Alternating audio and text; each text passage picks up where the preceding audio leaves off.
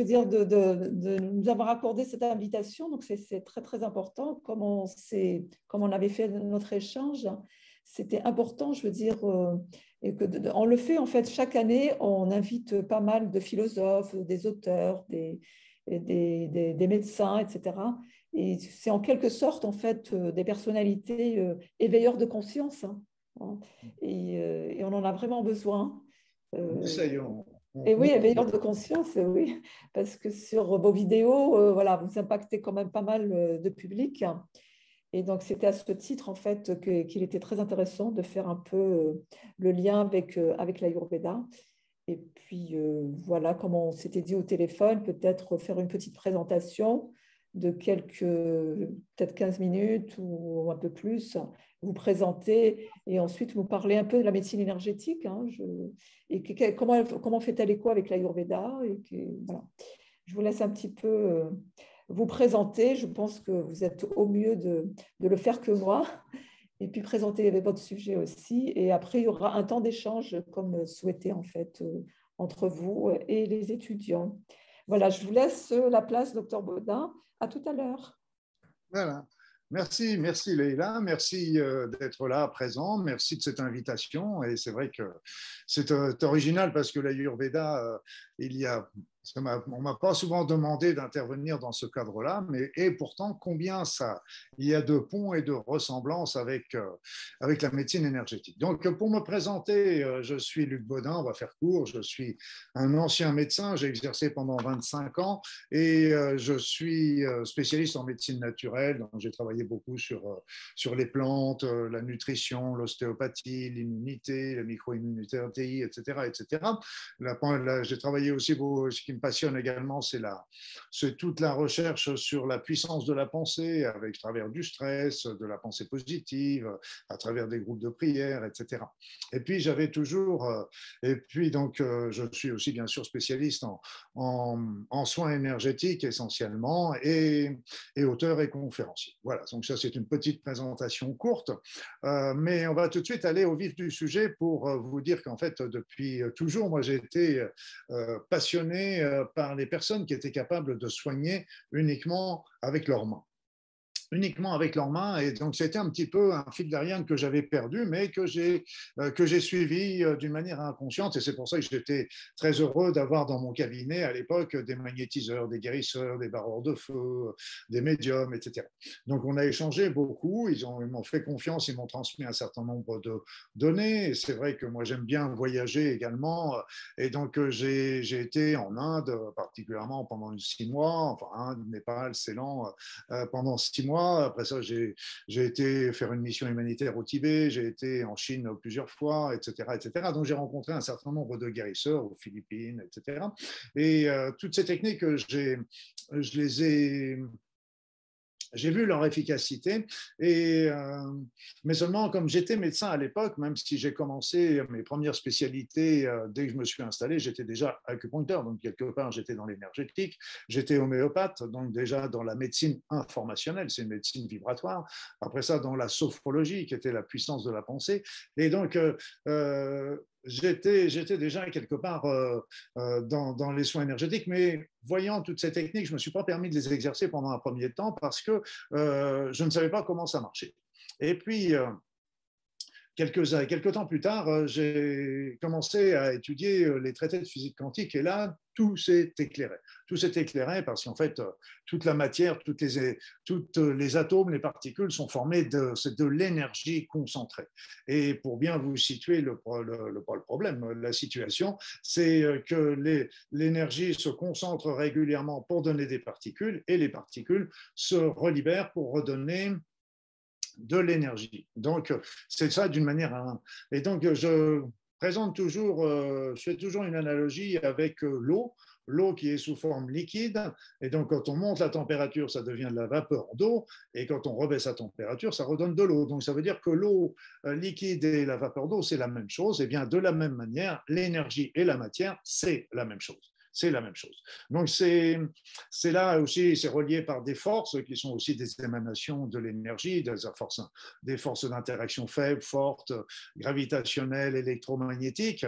Euh, et donc tout ça, ça on, on comprend que l'être humain est un être énergétique qui vit dans un maelstrom d'énergie qui l'entoure, qui le traverse, qui le nourrit et qui euh, et lui doit toujours, et ça c'est un des premiers points à comprendre, c'est qu'on doit toujours être en équilibre avec notre environnement déjà énergétique. Parce que s'il y a le moindre frein dans cette circulation énergétique à l'intérieur du corps, le transversé de ces énergies vont être bloqués et tôt ou tard, ça va nous entraîner vers des problèmes de santé. Donc, j'ai commencé à ce moment-là à exercer et puis, euh, bah, grâce à la médecine traditionnelle chinoise que j'ai, que, dont j'étais diplômé, et euh, je me suis bien sûr intéressé à l'Ayurveda parce que l'Ayurveda est incontournable à mon sens, euh, parce que la, la, vision, la vision avec les corps subtils, avec les chakras, avec les nadis, avec la kundalini sont pour moi extrêmement importants dans les, dans les soins énergétiques. Et puis, à l'époque, j'avais aussi euh, fait une formation en, médecine traditionnelle européenne, grecque ancienne, si vous voulez. Donc, cette médecine grecque, il faut bien savoir qu'elle a été détruite par l'invasion euh, des Perses, et, euh, mais après elle a été reprise par les Arabes, traduite en arabe, et elle est revenue un petit peu au Moyen Âge, mais d'une manière euh, très déformée.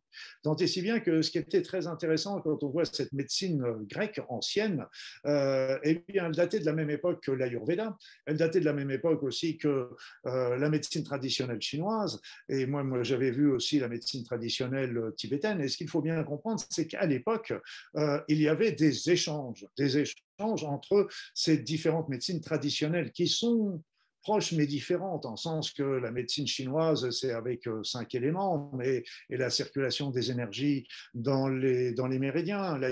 L'Ayurveda, je ne vous fais pas de dessin, c'est qu'il y a aussi il y a six éléments, enfin, qu'il y a cinq éléments qui se traduisent avec trois terrains principaux. Il y avait la médecine, euh, la médecine grecque, elle, avait quatre éléments, quatre éléments qui sont la terre, le feu, l'eau et l'air, et avec un cinquième élément qui est l'éther, qui est dans tout. Mais on retrouve des ponts qui se retrouvent avec des soins qui se ressemblent, même si chacun utilisait les plantes locales. Euh, donc on retrouve les plantes euh, chez les Chinois, on retrouve les plantes qui sont remarquables. Et moi, j'avais beaucoup regardé de près. C'était une plante qui m'a toujours euh, intéressé, c'était le Trifala. Trifala qui, comme vous le savez, euh, peut agir sur les trois terrains à la fois et qui est très très important pour le transit intestinal. Et euh, Dieu sait que les problèmes intestinaux sont des, sont des fléaux, une des causes principales de la, de, des pathologies qu'on peut rencontrer aujourd'hui.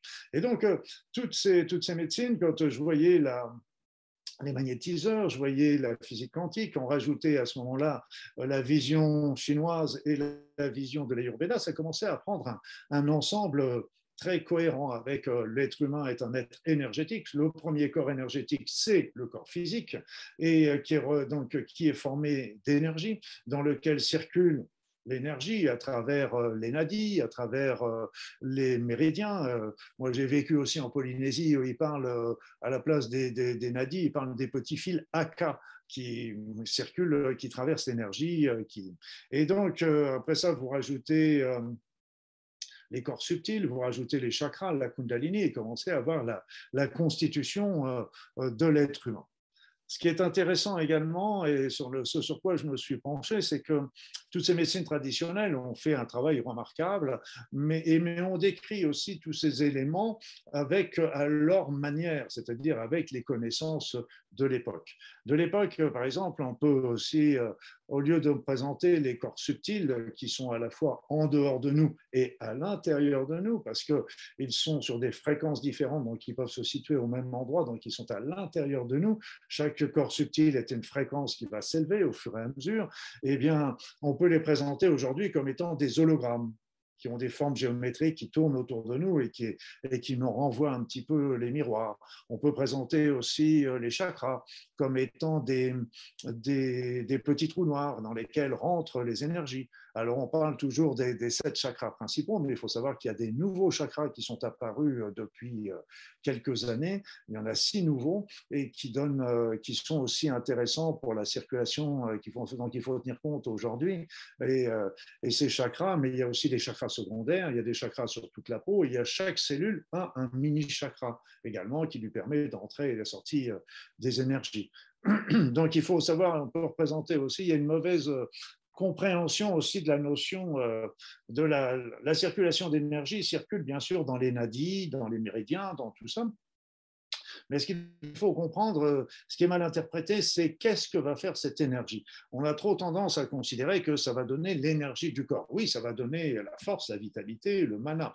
Mais euh, l'énergie qui sert à faire fonctionner le corps, c'est une énergie, je dirais, plus d'ordre chimique, dans ce sens qu'elle est fabriquée par euh, les mitochondries à partir de l'air, de l'oxygène que l'on respire, et qui va fabriquer ce qu'on appelle l'ATP, l'adénosine triphosphate. C'est vraiment cette molécule qui est l'énergie du corps physique. Mais les énergies qui rentrent dans notre corps, à quoi servent-elles alors Elles vont servir euh, déjà pour nourrir certains organes, euh, glandes hormonales, plexus nerveux, mais aussi elles vont aller stimuler sur un plan tout à fait différent. Elles vont travailler sur un niveau particulier, parce que les particules qui constituent notre organisme, les molécules qui constituent notre organisme, euh, bah, s'usent avec le temps comme, tout le reste. Et donc, il convient de les régénérer. Et ces énergies qui vont dans les cellules ne vont pas euh, agir pour faire fonctionner les cellules, mais pour régénérer toutes les molécules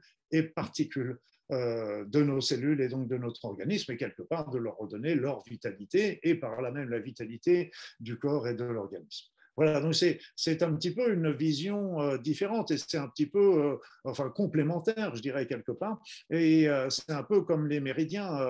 je n'ai pas regardé par rapport, on a dit, moi j'ai regardé par rapport plus aux méridiens. Ce qu'il faut voir, c'est que les méridiens, ne s'arrête pas au niveau des doigts, au niveau des pieds, au niveau de la tête, au niveau de la poitrine, c'est qu'ils vont continuer aussi dans les corps subtils. Et donc ça va faire, un, ça va faire, ça va donner une forme qui va être très proche, euh, par exemple, de ce qu'on retrouve dans le champ magnétique terrestre. Donc on comprend mieux d'ailleurs comment, euh, comment ça fonctionne et que ça ne s'arrête pas uniquement au corps physique. Toutes ces énergies vont aussi euh, travailler sur ces différentes enveloppes qui font partie intégrante, intégrante de. Et donc la Ayurveda nous a ouvert vraiment des grandes portes sur ces, sur ces, sur ces corps euh, subtils. Et euh, donc si ça vous intéresse, je pourrais vous en dire davantage sur les différents corps. Mais il est évident que ce qui est, ce qui est primordial, à mon sens, c'est de, de, bien considérer que nous sommes, nous devons, et vous le savez très bien, c'est que l'important, c'est d'être toujours en équilibre avec notre environnement. Et tous les freins qu'il peut y avoir, et on les retrouve, qu'est-ce qui va provoquer des freins? Bah, On le connaît tous, c'est déjà les chocs émotionnels, le stress, la mauvaise alimentation, les problèmes digestifs, la pollution et tout ça, ça va, tous les problèmes physiques vont provoquer des freins sur le corps physique et les problèmes psychologiques également. Et donc, ça va être l'origine, si on ne fait rien, à, libérer, euh, à provoquer des troubles à plus ou moins long terme. C'est pour ça que l'Ayurveda, comme la médecine traditionnelle chinoise, avait, et même les soins énergétiques que je, que je conseille, c'est une très très bonne indication pour la prévention des maladies. Bon, les personnes ne sont pas toujours prêtes à, à bien comprendre ça, mais Dieu sait que ce serait c'est la, la véritable médecine, je dirais quelque part. Voilà, donc j'ai fait un petit peu le tour et c'est vrai que quand moi je fais des soins, des soins énergétiques, euh, euh, bah, j'ai repris un certain nombre de techniques que j'ai récupérées à droite à gauche et que à ce moment-là, moi, c'est vrai qu'elles étaient compliquées, elles étaient longues, fastidieuses, chacune d'elles. Et en fait, mon premier travail, ça a été euh, de les simplifier, de les épurer un petit peu de, tout. Et donc, en les simplifiant, je me suis aperçu que ça les rendait aussi encore plus performantes. Et après ça, j'ai commencé à en rajouter d'autres et j'ai commencé à les, à les, modifier, à les faire évoluer, à donner un espèce de protocole de base euh, où il est logique de commencer, par exemple, de de recentrer les corps subtils avant de, travailler dessus. Il est logique de vider les énergies usagées avant d'en remettre des neuves. Et ça, je ne vous ai pas parlé des énergies usagées. Ça, c'est un élément qui manque, euh, au moins dans la médecine traditionnelle chinoise. Je n'ai pas approfondi, mais je ne l'ai pas lu euh, nulle part dans la l'Ayurveda. C'est qu'en fait, euh, l'énergie dont je vous parlais, qui va nourrir le corps, va régénérer les particules, eh bien, une fois qu'elle a été utilisée, ça devient une énergie morte, ça devient une énergie usagée, un petit peu comme l'eau que l'on boit va se transformer en urine et va être éliminée du corps. Or, il y a aussi une circulation parallèle des énergies usagées un petit peu comme les artères apportent l'oxygène et les veines emportent le, sang euh, chargé euh, de déchets. Et donc, euh, de la même manière, les, les, les nadis, les méridiens, etc., apportent la bonne énergie, mais il y a tout un système aussi qui va collecter les énergies usagées pour les éliminer. Et là, il y a aussi beaucoup, beaucoup de pathologies qui sont liées soit à un blocage dans l'arrivée, soit un blocage dans l'élimination de ces énergies usagées. Donc, euh, les soins vont aussi euh, agir sur euh, les blocages, souvent psycho-énergétiques ou physiques, mais surtout psycho-énergétiques, parce que les chocs émotionnels sont extrêmement importants. et j'ai vu, j'ai repéré, moi, dans, dans toutes les maladies, la maladie avait toujours un double sens, le sens que l'on connaît, que ce soit par les médecines traditionnelles ou la médecine physique, ou la médecine conventionnelle, mais ça aussi, il y a toujours une symbolique qui se cache derrière. Et qui se cache derrière et qui est important pour le patient de le comprendre. Parce que, euh, par exemple, si, si j'ai mal à mon genou, sans doute que j'ai peut-être trop forcé, trop bougé, euh, etc. Oui, c'est vrai, c'est juste. Mais il y a des fois dans mon passé, j'ai fait la même chose et pourtant, ça ne m'a pas donné euh, le problème. Alors, on peut dire oui, mais tu vieillis. Oui, c'est un peu facile comme réponse. Par contre, ce qu'on peut voir, c'est que dans la vie présente, j'ai une situation où je suis trop rigide sur ma position, où je ne veux pas fléchir, je ne veux pas, et si je fléchis, j'ai l'impression de me mettre à genoux devant mon interlocuteur et je ne veux pas. Et donc la, la douleur du genou est aussi, en plus du côté physique, c'est aussi un côté symbolique qui est là en train de te dire, là, il y a, tu es trop rigide, et donc... Euh, ce n'est pas simplement une histoire de, de, comprendre ça, mais ça va nécessiter également que la personne change, assouplisse ses positions si elle veut véritablement aussi guérir complètement. Donc c'est, pour ça, les chocs émotionnels, psycho-énergétiques, on peut les enlever également et ça permet à la personne de solutionner son problème. On, ouvre bien sûr réguler, ouvrir les chakras et donc c'est les, les sept chakras plus les six nouveaux qui sont apparus euh, euh, depuis, euh, maintenant ils ont commencé il y a 10-15 ans. et puis après ça, la relance de la circulation énergétique du corps, euh, donc euh, tout ça, tout ça, ça j'ai fait tout un protocole qui, qui, bouge aussi avec le temps et même les techniques fondamentales ont changé diamétralement. C'est qu'autrefois, euh, quand on faisait les soins comme les magnétiseurs, même euh, les, on voyait ça aux Philippines, etc., c'est qu'on euh, on prenait les éléments qui étaient nocifs, on les coupait, on les tranchait, puis on les envoyait à l'autre bout de l'univers pour, pour qu'ils aillent jouer ailleurs. Et eh bien là, maintenant, il y a depuis maintenant une bonne vingtaine d'années, il y a une nouvelle technique qui a transformé radicalement tous les soins énergétiques. et eh c'est une technique qui consiste tout simplement à faire de la transmutation. On va transmuter tout ce qui est mauvais en positif. Donc c'est quelque chose qui a changé diamétralement tous les soins, qui a rendu les soins de plus en plus faciles, aisés, parce que tout le monde est capable de réaliser des soins énergétiques avec un minimum de, connaissances et de pratiques. Et, et la transmutation, ça fait, on est sorti de l'acte guerrier pour en faire un acte d'amour. Donc c'est beaucoup plus agréable à faire, c'est beaucoup plus agréable à recevoir pour le patient et il y a beaucoup moins de risques de transfert aussi au niveau des énergies parce que vous savez bien que quand on fait des soins, même que ce soit des massages, que ce soit des, des, des, des, réflexothérapie, etc., eh bien on est en contact avec son patient et il y a un risque toujours de transfert de mauvaises énergies euh, du patient vers le thérapeute ou inversement d'ailleurs quand le thérapeute est mal disposé ce jour-là. Et donc c'est très important de, de, travailler en priorité sur, sur une protection euh, systématique quand on fait, à mon sens, les soins énergétiques, mais aussi euh, le massage, la kinésithérapie, etc. Parce que autrement on reçoit des mauvaises énergies qui vont à ce moment-là nous perturber. Voilà, après ça se rajoutent d'autres techniques euh, qui sont nombreuses également, euh, qui, peuvent, qui permettent aussi euh, d'aller interroger notre enfant intérieur pour aller connaître un petit peu la direction de sa vie. On va, il y a aussi un mouvement qui est extraordinaire, extraordinaire, euh, c'est le mouvement primordial. C'est un mouvement que j'ai découvert euh, tout à fait par hasard en faisant des soins et j'ai rencontré une seule autre personne qui avait découvert ça à peu près en même temps que moi. D'ailleurs, lui, il l'avait découvert en tenant un, caillou sur le chemin. Il a senti le mouvement à l'intérieur de ce caillou. C'est un mouvement en 8 c'est un mouvement en 8 ou un mouvement en forme de tort, et c'est le mouvement qu'on retrouve dans tout, tout, tout, tout dans la matière. C'est qu'on va le retrouver dans la particule, on va le retrouver dans la molécule, dans la cellule, dans l'organe, dans l'organisme humain, on va le retrouver dans un arbre, dans un animal, on va le retrouver sur les planètes, on va le retrouver sur l'univers entier. C'est donc c'est pour ça que euh, l'univers est formé d'énergie,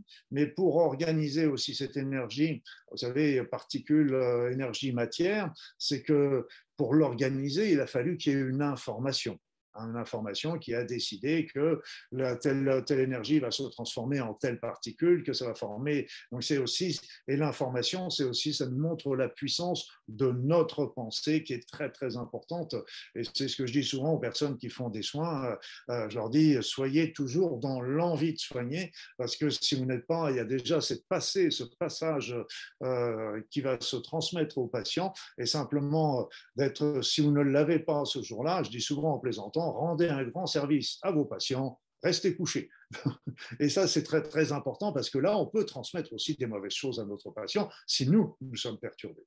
Voilà, donc, mais ce mouvement primordial est extraordinaire parce que ça nous montre qu'en fin de compte, tout, tout, tout dans l'univers, de la plus petite particule à l'univers entier, tout est énergie, tout est information et tout est animé par ce mouvement primordial. Je dirais quelque part que tout est conscience. Nous sommes dans un monde nous sommes des êtres conscients vivant dans un, dans un monde de conscience, avec les arbres qui ont une conscience, les, les, animaux ont une conscience, les planètes, les éléments, tout ça sont des consciences. Et, et donc, euh, c'est pour ça qu'il faut toujours arriver, l'harmonie est toujours important, et euh, toujours dans le respect. Le respect, et c'est pour ça que quand je vois euh, qu'on est parti à la conquête de l'espace, là, je veux dire que déjà, ça me fait mal au cœur d'entendre parler conquête, et on va avoir des gros déboires à ce niveau-là, parce que on est là, on, si on y va justement en considérant qu'on est êtres conscients qui vont rencontrer d'autres êtres conscients et qui vont partager, là, on va arriver sur des choses qui seront merveilleuses. Voilà, donc euh, je ne sais pas si, parce qu'il faut pas me faut couper le micro hein, au bout d'un moment, parce que euh, je suis parti loin. Bon, euh, Leïla, ça va pour eh bien, c'est parfait, docteur Baudin. Là, peut-être avec les étudiants, un échange. Je, ne suis plus docteur parce que je, je me suis. Alors, Luc, Voilà, parce que je me suis désinscrit volontairement au Conseil de l'Ordre il y a pas mal, il y a une dizaine d'années, parce que justement, et, ils étaient dans l'opposition euh, contre la médecine, euh, les médecines naturelles, dont en particulier la l'Ayurveda et tout le reste. Et comme moi, j'étais plutôt euh, pour prôner leur développement, je me dis, je ne vais pas payer des cotisations à quelque chose qui est un organisme qui, fait, qui pense l'inverse de moi. Voilà, il faut vivre en adéquation avec ses pensées. Donc, je ne suis plus docteur je suis Luc Baudin et ça me va très bien. Luc Baudin, mais c'est parfait. En tout cas, je suis ravie, je veux dire, que d'anciens médecins en fait, puissent euh, faire cette prise de conscience et puis euh, pouvoir transmettre des messages euh, que, la conscience collective est prêt à recevoir en ce moment. Il y a pas mal de personnes qui, beaucoup de femmes, hein, vous voyez, parce que 98% de, de, nos, de nos étudiants sont féminins. Et donc, on a ici, par exemple, dans l'Assemblée, là, il y on a un seul homme et puis dans vous, il y a vraiment beaucoup, beaucoup de femmes. Ah, et on aimerait bien aussi que l'élément masculin aussi intègre un petit peu cette, cette conscientisation. Quoi, de... C'est vrai que la conscientisation, mais vous savez, euh, déjà, déjà, ce qu'on voit, c'est que depuis quelques mois, avec l'arrivée des nouvelles énergies en particulier, il y a une énergie yin qui rentre enfin sur cette terre. Et donc, euh, ça va être, c'est très, très intéressant. et j'aimerais bien justement que, vous voyez, que les femmes partagent beaucoup plus les choses, en particulier au niveau politique. mais ce que j'aimerais surtout, c'est que ces femmes restent femmes politiques et que ce ne soient pas des femmes hommes politiques, si vous voyez ce que je veux dire. Donc, je sais que le, on a besoin de yin, on a besoin de sensibilité, on a besoin de ressenti, on a besoin de personnes qui, qui ont des émotions, mais spontanées, hein, euh, des personnes qui ont vraiment l'impression qu'ils comprennent les choses. Et, et voilà, c'est mon rêve. Voilà. Donc à vous, si, euh, si vous souhaitez poser des, des, questions, je pense que ça peut faire un bel, un bel échange. Et ça va nourrir en fait cette, cette rencontre. Il faut penser à mettre votre micro par contre, si vous, si vous avez des questions. Bonjour Luc, moi je me lance du coup, j'en profite. Vous parliez de, du coup de... Oui. Faites un petit geste pour que je vois qui. Voilà, ok, ça marche. Ok, c'est bon. Euh, enchanté, merci beaucoup pour votre participation. Euh, vous parliez de protection pour les soins énergétiques. J'aimerais bien que vous en dites un peu plus. Moi, j'ai commencé le massage, je ne savais pas du tout masser. Et c'est mhm. vrai qu'au début, j'étais épuisée après un soin. Maintenant, j'ai j'ai mes propres techniques, mais je serais ravie d'entendre euh, voilà, vos. Ah, bah, c'est pas facile de, de l'expliquer en l'espace de, de, deux minutes. Euh, ça n'en prend pas beaucoup non plus, mais c'est un petit peu long. Moi, j'ai dans mes bouquins, j'explique un petit peu comment faire un petit protocole, demander ce petit protocole que j'ai appelé tout simplement le protocole de protection des soins.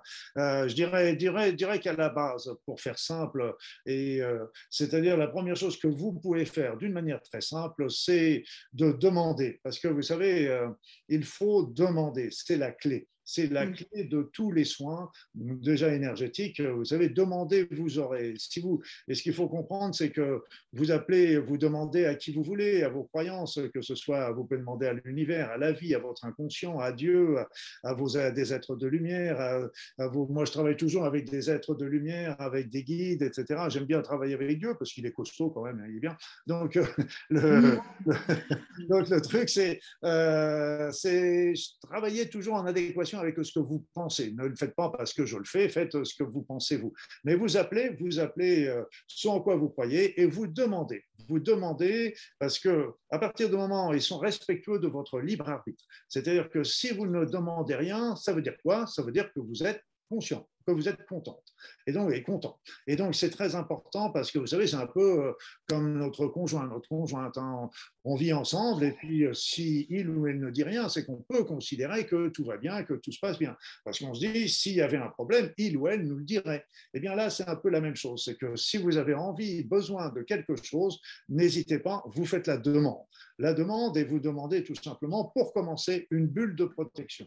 Et c'est visualiser que cette bulle de protection, vous pouvez parler d'une bulle d'amour, par exemple. Ça, c'est encore plus positif.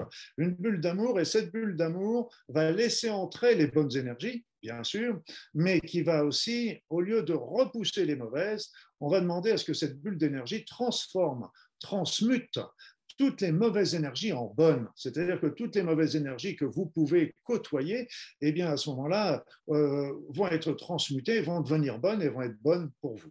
Parce que vous savez, ce qu'il ne faut pas oublier, c'est que la personne, la personne malade, c'est une personne qui a un mal. Et donc, un mal, ça veut dire sur le plan énergétique qui a des énergies viciées, des énergies mortes, des énergies perturbatrices. Donc, on est là pour les aider à s'en libérer, mais on n'est pas là pour les prendre sur nous. Voilà, donc c'est pour ça qu'il faut d'abord se demandez cette bulle, n'hésitez pas à appeler vos guides, vos êtres, etc., de venir euh, avant le soin. Euh, et ce que je vous conseille, c'est de le faire ça avant chaque soin. Parce que c'est pas, ces protections vont devenir de plus en plus prolongées dans, un temps euh, très proche. Mais pour le moment, faites ça bien. Et si vous vous sentez, moi je dis toujours dans un soin, c'est très simple, il hein, faut rester très basique. C'est-à-dire que quand vous faites un soin, quel qu'il soit, et que vous ressentez des choses dans votre corps pendant que vous faites le soin. Que vous ressentez par exemple des choses qui remontent dans vos avant-bras, que vous sentez quelque chose dans votre corps, une pression, etc., des chaleurs, etc.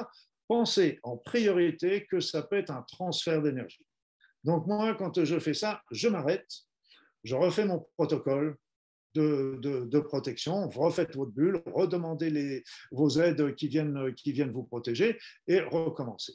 Alors vous me direz, oui, mais ça peut être autre chose. Comme je dis souvent en plaisantant, oui, c'est peut-être la mousse au chocolat que vous avez mangé ce midi et que vous, êtes, que vous digérez mal. C'est vrai. Mais je préfère euh, m'arrêter une fois trop qu'une fois pas assez. Voilà. C'est, mais je vous conseille ça vivement, euh, la protection, la protection, parce que euh, autrement, il y a beaucoup de personnes justement qui sont fatiguées, perturbées après, après les soins. Et vous savez, quand on fait un soin, on veut tellement bien faire j'espère, j'espère que c'est le cas pour vous aussi. On veut tellement bien faire à notre patient qu'en fin de compte, on ouvre tout grand notre cœur, on ouvre tout tout grand nos énergies. Et là, on est quelque part sans défense et on s'en prend plein, plein, plein. Et s'il y a des mères Teresa qui sont là dans l'assistance, je vais vous dire, euh, nous ne sommes pas là pour. Si on prenait le mal des autres et encore que ça les libérait, bon, on pourrait dire que ce serait déjà une petite consolation, mais ça ne les soulagera pas du tout. Par contre, vous, ça vous, ça vous, ça vous alourdira. Voilà. Donc, pensez à cette, à cette protection qui est importante, à mon sens. Merci beaucoup.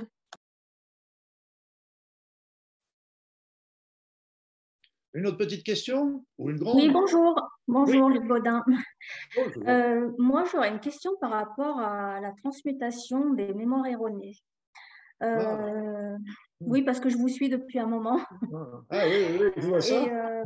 Et, euh, euh, je voulais savoir si c'est quelque chose qui devait être fait au quotidien, régulièrement, ou si une fois que c'était le cas s'était amélioré, on pouvait arrêter de le faire. Vous avez une, euh, vous avez une pensée Ça peut être euh, une faim émotionnelle, euh, un stress chronique, des choses comme ça. Alors, ce qu'il faut, ça, ça fait partie de, comme vous le savez, de Ho'oponopono, et en mm. particulier du Ho'oponopono nouveau que j'ai mis, que j'ai mis en place et qui, parce que le principe de Ho'oponopono et de la loi d'attraction, d'une manière générale, c'est que tout ce que nous vivons dans notre vie, c'est nous qui l'avons attiré. Donc c'est à la fois une responsabilité, mais c'est aussi un grand soulagement. Dans cette responsabilité, parce qu'on prend la responsabilité de tout ce qui nous arrive, et c'est pas toujours facile, parce que quand vous avez une altercation avec quelqu'un, eh bien c'est pas, c'est jamais nous qui sommes responsables, c'est toujours l'autre. Et donc de dire c'est moi qui suis responsable, c'est c'est un peu, ça gêne un petit peu. Mais ça veut dire que, pourquoi? Ça veut dire que nous avons une pensée une mémoire, un programme, une croyance erronée qui a attiré cette situation-là dans notre vie. Et donc, ce qui est important, c'est que si on prend bien conscience que c'est nous qui l'avons fait, à ce moment-là, ce qui est génial, c'est qu'à ce moment-là, si c'est nous qui l'avons fait, c'est nous qui pouvons le défaire. Si on considère que c'est les autres, qui sont responsables, c'est mon patron, c'est ma femme, c'est mon mari, etc. Eh bien là, ça veut dire que nous, nous sommes des victimes et que nous ne pouvons pas changer la situation parce que c'est simplement l'autre qui peut changer la situation parce que c'est lui qui l'a fait. Donc, c'est pour ça que ça nous donne un grand pouvoir sur notre vie, ça nous redonne le power le power. Donc, euh, on peut faire Oponopono. Donc, euh, Oponopono est déjà à faire sur toutes les situations désagréables que vous pouvez rencontrer dans votre vie. Donc, euh, et là, on va demander la transmutation moi, j'aime bien, bien la transmutation divine parce que là encore, ça, ça donne un turbo plus important de toutes les mémoires erronées qui ont amené cette situation désagréable dans ma vie. Et donc, je demande aussi la transmutation de ces mémoires jusqu'à l'origine première. En ce sens que pour qu'une situation, pour vous, se vienne conflictuelle, pour qu'un, eh bien, une personne qui va vivre l'événement comme vous, bah vous, vous allez peut-être considérer que c'est un événement majeur dans votre vie, et pour l'autre, va peut-être considérer que c'est simplement un simple désagrément. Pourquoi? Parce qu'en fin de compte, vous, ça a correspondu à des souffrances, à des croyances, à des mémoires, à des vécus, qui ont été réactivés par ça. Et donc, si on ne travaille que sur la mémoire finale, je dirais, bien sûr, ça va, ça va fonctionner, mais ce qui est intéressant, c'est de travailler sur tout l'origine, pas aller jusqu'à l'origine première, parce que là, au moins, on est sûr que ça ne reviendra pas, ce genre de choses. C'est pour ça qu'il faut demander la transmutation divine des mémoires erronées jusqu'à leur origine première, et qu'elles soient transmutées en éléments positifs pour nous. Donc, comme vous le savez, il faut le répéter, répéter, répéter plusieurs fois, cette phrase, même en la simplifiant au fur et à mesure. Et puis, alors c'est amusant, c'est que de temps en temps, on a des gros trucs qui vont, euh, qui vont aller très vite, en l'espace de 2, 3, 4, 5 minutes, on va on sent à ce moment-là un soulagement en nous, on sent, on sent une détente, on sent, comme moi je vois souvent, comme une lumière dans ma tête, etc. Et ça, ça nous indique qu'on est arrivé au bout de, ça. Il y a d'autres fois, c'est pour un petit truc. Moi, je me rappelle, j'avais fait un, il y avait un petit événement qui m'avait pas très méchant, mais puis je me dis, tiens, je vais quand même faire Opono là-dessus. Eh bien, il m'a fallu faire trois séances de un quart d'heure pour arriver au bout, parce qu'en fin de compte, c'était l'arbre qui cachait quelque chose de gros qui était derrière. Donc c'est pour ça. Et on peut aussi faire Oponopono nouveau sur, euh, le, sur le futur. C'est-à-dire que vous pouvez travailler, par exemple, le matin en demandant la transmutation divine de toutes les mémoires erronées qui pourraient euh, amener à gâcher votre journée. Voilà, et que vous demandez ce qu'elles soient transmutées en mémoire positive. Très bien, merci. Donc, quand ça a marché, on le sent. On le sent en nous. Ah, il faut aller jusqu'au moment où ça marche, jusqu'au moment où on sent que ça lâche en nous. On sent un bien-être, on sent une détente, on sent de la lumière. Et vous voulez que je vous raconte quelque chose d'amusant? Allez, je vais vous raconter quelque chose d'amusant puisque vous êtes des thérapeutes. Quand, vous, quand un patient vient dans votre cabinet, eh bien, ça veut dire que c'est une personne malade. Donc, c'est quelque part une situation négative vous êtes en train, il y a une personne négative qui rentre. C'est pas elle, elle n'est pas méchante, c'est pas ce que je veux dire, mais c'est une personne négative. Donc vous avez attiré une situation négative dans votre vie. Et donc euh, vous pouvez faire à ce moment-là Oponopono pour sur la mémoire erronée qui a attiré cette personne négative dans votre vie. Donc vous pouvez faire Oponopono pour euh, ça. Mais si vous faites Oponopono sur tous vos patients, vous n'aurez plus de patients parce qu'ils seront plus attirés par votre cabinet. voilà, donc, euh, euh, mais bon, il y avait mes patients qui me disaient Ah, docteur Baudin, si, si vous aviez plus de patients, vous n'auriez plus rien à faire. Ben, je dirais Tant mieux, j'irai faire autre chose, il n'y a pas de souci, il n'y a pas de sous-métier. Voilà, donc c'est. Et puis n'oubliez pas que ce n'est pas nous qui c'est le patient qui guérit. Ça aussi, c'est très, très, très important. Très important, parce que vous ne mettez pas des charges sur le dos de vouloir absolument guérir le patient, c'est vous donner les outils vous donnez les conseils et après ça, c'est au patient de faire son chemin. Et euh, vous, vous êtes là pour l'aider. Alors peut-être que vous allez arriver euh, avec euh, donner l'outil final qui va lui permettre de basculer vers la guérison. C'est ce que c'est ce que je vous souhaite.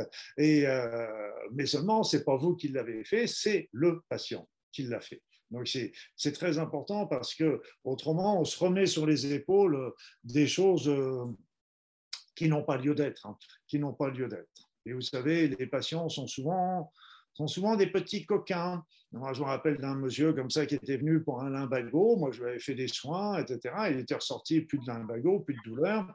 Et revient 15 jours plus tard en furieux, enfin, mine, de rien, pas, furieux quand même, mais en me disant oui, ça n'a pas marché, j'ai toujours mon limbago, etc. Donc vous, vous êtes embêté, bien sûr, sur cette situation. Sauf que j'ai vu trois jours plus tard sa femme, et puis qui m'a dit ah oui, vous êtes dit ça, oui, oui, oui. En effet, quand il est sorti de chez vous, il n'avait plus de limbago, mais il a fait sept austères de bois, et quand il a fait ces sept austères de bois, en effet, le limbago est revenu, mais euh, on oublie, ils oublient des petits détails comme ça, vous voyez, donc c'est faire attention toujours à ça. Très intéressant, merci. Du vécu, du vécu. Bonjour. Une, petite question. Oui.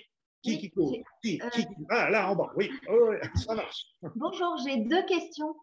Alors, la première, c'est euh, comment faire, euh, en fait, comment faire prendre conscience aux gens qu'on est énergie et, ah. et faire prendre conscience que l'énergétique existe? Euh, alors, je pose cette question parce que je fais aussi des soins énergétiques. Et euh, des fois, euh, quand je parle, les gens pensent que je suis folle, perchée. Ce qui doit être le cas, à mon sens. Non, non, d'abord, ce qui est. Moi, vous savez, c'est. je ne cherche pas à convaincre qui que ce soit. Ça, c'est depuis longtemps, on perd son temps et euh, voilà. Par contre, les personnes qui sont intéressées ou intéressables et qui posent des questions, oui, Là, on peut, euh, et souvent, moi, je m'appuyais un petit peu sur la médecine euh, traditionnelle chinoise que les personnes commencent à connaître un peu plus, plus que l'Ayurveda, plus que le, et donc, euh, et donc, je leur parlais de la circulation des énergies dans les méridiens. Donc, je faisais des choses très basiques en disant qu'il y avait des de temps en temps, il y avait des blocages dans l'énergie de ces méridiens et que à ce moment-là, ça donnait trop d'énergie à certains endroits, des vides à d'autres, et que moi, j'allais enlever ces blocages pour qu'ils retrouvent l'harmonie dans leur corps et ainsi retrouver, euh, relancer leur processus d'auto-guérison, d'auto-réparation. Donc, euh, si vous voulez, c'est cette simple explication euh, largement. Et après ça, s'ils voulaient davantage, oui, j'étais là pour prêt à leur les expliquer tout ce qu'ils voulaient. Mais euh, faut pas euh, faut pas chercher à, convaincre ceux, qui ne demandent pas, a priori, mais vous pouvez faire euh, souvent, moi je faisais euh, sur mes patients la technique des petites phrases. Vous un petit hameçon que vous lancez comme ça, un petit truc sur l'énergie, sur les corps subtils. Tiens, vous aviez les corps subtils qui n'étaient pas à votre place aujourd'hui, puis vous continuez la conversation sur d'autres sujets sans avoir l'air de rien. Et puis de temps en temps, là, ils vont revenir des corps subtils, des corps subtils, qu'est-ce que c'est? Ça est tatati. Et donc là, voilà, c'est. Hmm. Planter des petites graines, quoi. Planter des petites graines, c'est exactement ça. Il ne faut pas forcer parce qu'autrement, plus vous forcerez, plus ça va se bloquer. C'est vous perdez votre temps. S'il se bloque de l'autre côté, c'est pas et c'est utile pour personne. Ok. Et ma deuxième question, euh, alors je, que je vis en ce moment, c'est euh, le syndrome du charlatan. Alors en fait, comment se dire que ce que je fais euh, aide vraiment en fait euh, et que ça fonctionne quoi au niveau énergétique? Vous voyez les résultats? Qu'est-ce que disent vos patients après? Bah, Ça leur fait du bien, mais bon. Euh, bah, mais bon, qu'est-ce qu'il faut comme autre preuve? Ah oui, moi je rigolais parce que comme j'ai commencé en médecine, donc en médecine, je n'étais pas encore dans l'énergétique, mais je faisais déjà l'acupuncture et tout ça. Et euh, il y avait en Normandie, il y a une expression, il y a mon patient qui revenait me voir euh, quelques temps plus tard, et puis euh, toujours très craintif de se dire justement, est-ce que, est que ça a marché, etc. Et donc je leur demandais, comment ça s'est passé, etc. Et l'expression normande, et qui est terrible, c'est la réponse, c'était c'est pas pire. Alors, euh, c'est pas pire au début, même si je suis normand d'origine, euh, on est toujours un peu. Bon, après ça, je raisonnais, je raisonnais. Je dis, bon, allez, déjà, il n'est pas mort, donc il est déjà bien. Voilà, donc c'est le premier truc. Après ça, je veux dire, il est revenu. Donc ça veut dire qu'il y a, peut-être euh, quand même quelque chose qui est content derrière. Et puis après ça, je j'ai appris que c'est pas pire, c'est qu'ils étaient contents, et puis voilà, ils, cachaient leur joie à leur manière. Et c'est pour ça, c'est les patients qui vont, qui vont donner un petit peu cette confiance par rapport aux résultats euh, euh, que vous pouvez, euh, que vous obtenez. C'est pour ça, au début, on est toujours un peu tous dans le stress et on n'est jamais prêt. On n'est jamais prêt. On n'est jamais prêt. Un médecin, on n'est jamais prêt. Moi, je me rappelle, à chaque fois, j'avais des remplacements, etc. Non, non, non, non. Et puis, d'un seul coup, j'ai un médecin qui est tombé malade et il m'a dit tu n'as pas le choix, il faut que tu commences, que tu commences demain. Ah, ah, ah. Et là, c'est qu'on s'aperçoit que, ben, en fin de compte, ça se passe bien, on est prêt, et que, parce que autrement, psychologiquement, on retarde toujours. Ah, j'ai pas encore vu ça, il faut que je révise ceci, faut que... et ça n'en finit jamais. C'est nos petites peurs, ça. c'est normal. Après, sur, sur, la partie énergétique, c'est moins palpable dans le sens où la personne qui revient, elle se sent, enfin, ça lui a fait du bien parce que je pense qu'il y a l'énergie de la personne. Euh, le, le, fait de prendre un temps pour elle, ça lui fait du bien. Après, le, le, résultat, je donne un exemple, si elle a mal au genou, euh, elle se dit, bon, j'ai encore mal au genou, donc le résultat en soi, il n'est pas palpable parce que son mal est toujours là, mais ça lui fait du bien en fait. Euh, vous savez, vous allez me dire un peu, c'était rappelé qui disait que l'art de la médecine est d'occuper le malade pendant que, la, pendant que la nature le guérit. C'est ça ce que vous êtes en train de me dire là? Bah, c'est ce que vous avez dit tout à l'heure, c'est lui qui se guérit. Euh, c'est le patient. c'est le patient qui se guérissait. Oui, le patient qui se guérit, oui. Nous, on va lui donner les outils pour avancer. Donc, sans, les outils, sans les éclairages, sans les conseils diététiques, de, les soins énergétiques qui vont bloquer, etc. Moi, j'ai toujours vu euh, mon patient repartait, il avait une douleur de genou, il sentait au moins une amélioration euh, à la fin. Il y avait toujours une amélioration, il y avait toujours quelque chose. Mais continuer dans la dévalo, c'est bien, hein, vous êtes bien là, c'est tranquille. Hein. Oui, oui, c'est bon. Mais bon, mais arrêtez de vous remettre en question une bonne fois pour toutes. Observez, regardez, les gens sont contents, ils sont positifs. Après ça, vous êtes toujours en train de vous interpréter les résultats par rapport à des choses qui sont en dehors de vous et vous, d'un seul coup, vous n'y êtes pour rien. Bah, écoutez, vous n'avez plus qu'à faire des soins gratuits à ce régime-là. Il y en a qui me disent Ah, bah oui, mais les énergies, c'est gratuit. Bah, je dis Oui, c'est gratuit. Moi, j'ai été chez monsieur Carrefour l'autre jour, je suis sorti avec, euh, avec un pack d'eau. Ils m'ont couru après pour me faire payer, dites donc. Moi, je dis Attendez, l'eau, c'est gratuit, c'est dans les rivières, etc. Ils me disent Non, non, il faut payer. Donc, ceux qui me disent L'énergie, c'est gratuit, bah, je dis Oui, c'est gratuit. Bah, allez-y, faites-le. Donc, arrêtez de dévaloriser ce que, ce que, ce que vous faites et, regardez le résultat, vous y mettez votre cœur. Après ça, qu'est-ce qui va intervenir euh, L'intention, parce que l'intention que vous y mettez aussi est très, très importante, même dans le soin. Ça peut déjà, c'est déjà un soin à lui seul, déjà ça. Allez, confiance et regardez les résultats positifs. Merci. Bonjour. Yes.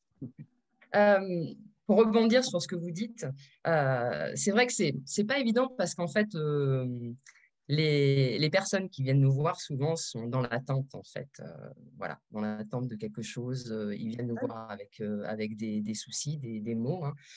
Et bah, moi, j'ai l'exemple, là, je vais faire ma première cure sur trois jours de Shirodara. C'est une personne qui a des gros, gros problèmes d'insomnie. mais également quelqu'un de dépressif. Donc voilà, du coup, on se pose la question, euh, est-ce que c'est vraiment adapté ou pas, ou ceci, cela? Mais c'est vrai qu'au final, moi je vois, on a eu un super formateur, euh, praticien en Ayurveda, Vincent Maréchal, il nous a toujours dit, il faut faire en fait au ressenti. C'est hyper important. Et encore une fois, je pense, il faut qu'on arrête, euh, parce qu'en tant que praticien, au début, en fait, on a toujours ce problème de légitimité. C'est vrai, hein? Mmh. Et alors qu'en fait, il faut peut-être faut, arrêter de sortir du mental et de faire vraiment avec le ressenti qu'on a avec la personne. Et, et on le voit en plus, je veux dire, on a les, on a les résultats dès, dès le premier soin.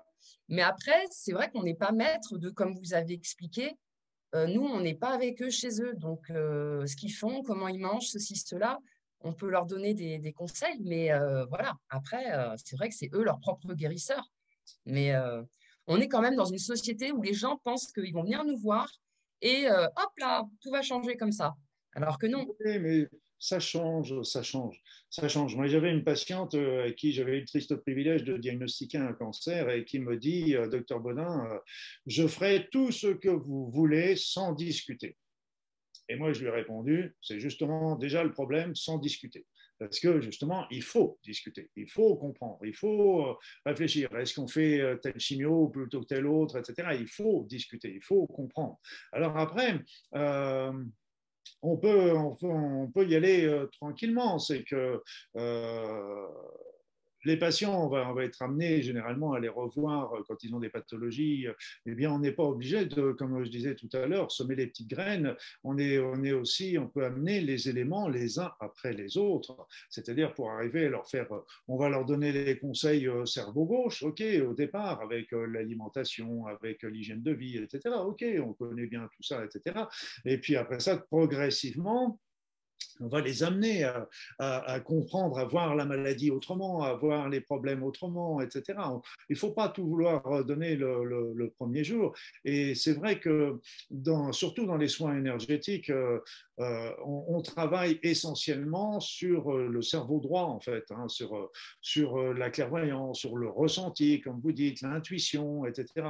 Et, et là, j'ai j'ai appris à faire confiance, euh, mais ça s'apprend aussi, ça prend du temps, parce qu'un petit peu comme tout à l'heure, on discutait euh, sur, euh, bon, qu'est-ce que je fais Est-ce que c'est vraiment moi qui fais Est-ce que, donc au fur et à mesure, l'intuition, d'un seul coup, j'avais un patient qui arrivait, et puis j'avais pas envie de lui faire un soin énergétique, j'avais envie de lui faire autre chose, mais j'avais pas envie. Alors au début, je me dis, mince, c'est pas sympa pour lui, etc. Et puis en fait, je me suis aperçu que le soin que j'allais lui prodiguer était beaucoup plus adapté pour lui que, ce que j'aurais pu faire. Donc, il, faut arriver à se faire euh, lâcher aussi un petit peu donc, euh, les deux cerveaux sont utiles, hein, ce qu'il faut bien comprendre dans les soins. C'est-à-dire, c'est qu'il faut avoir. Euh, on suit notre intuition, notre ressenti qui nous donne des infos.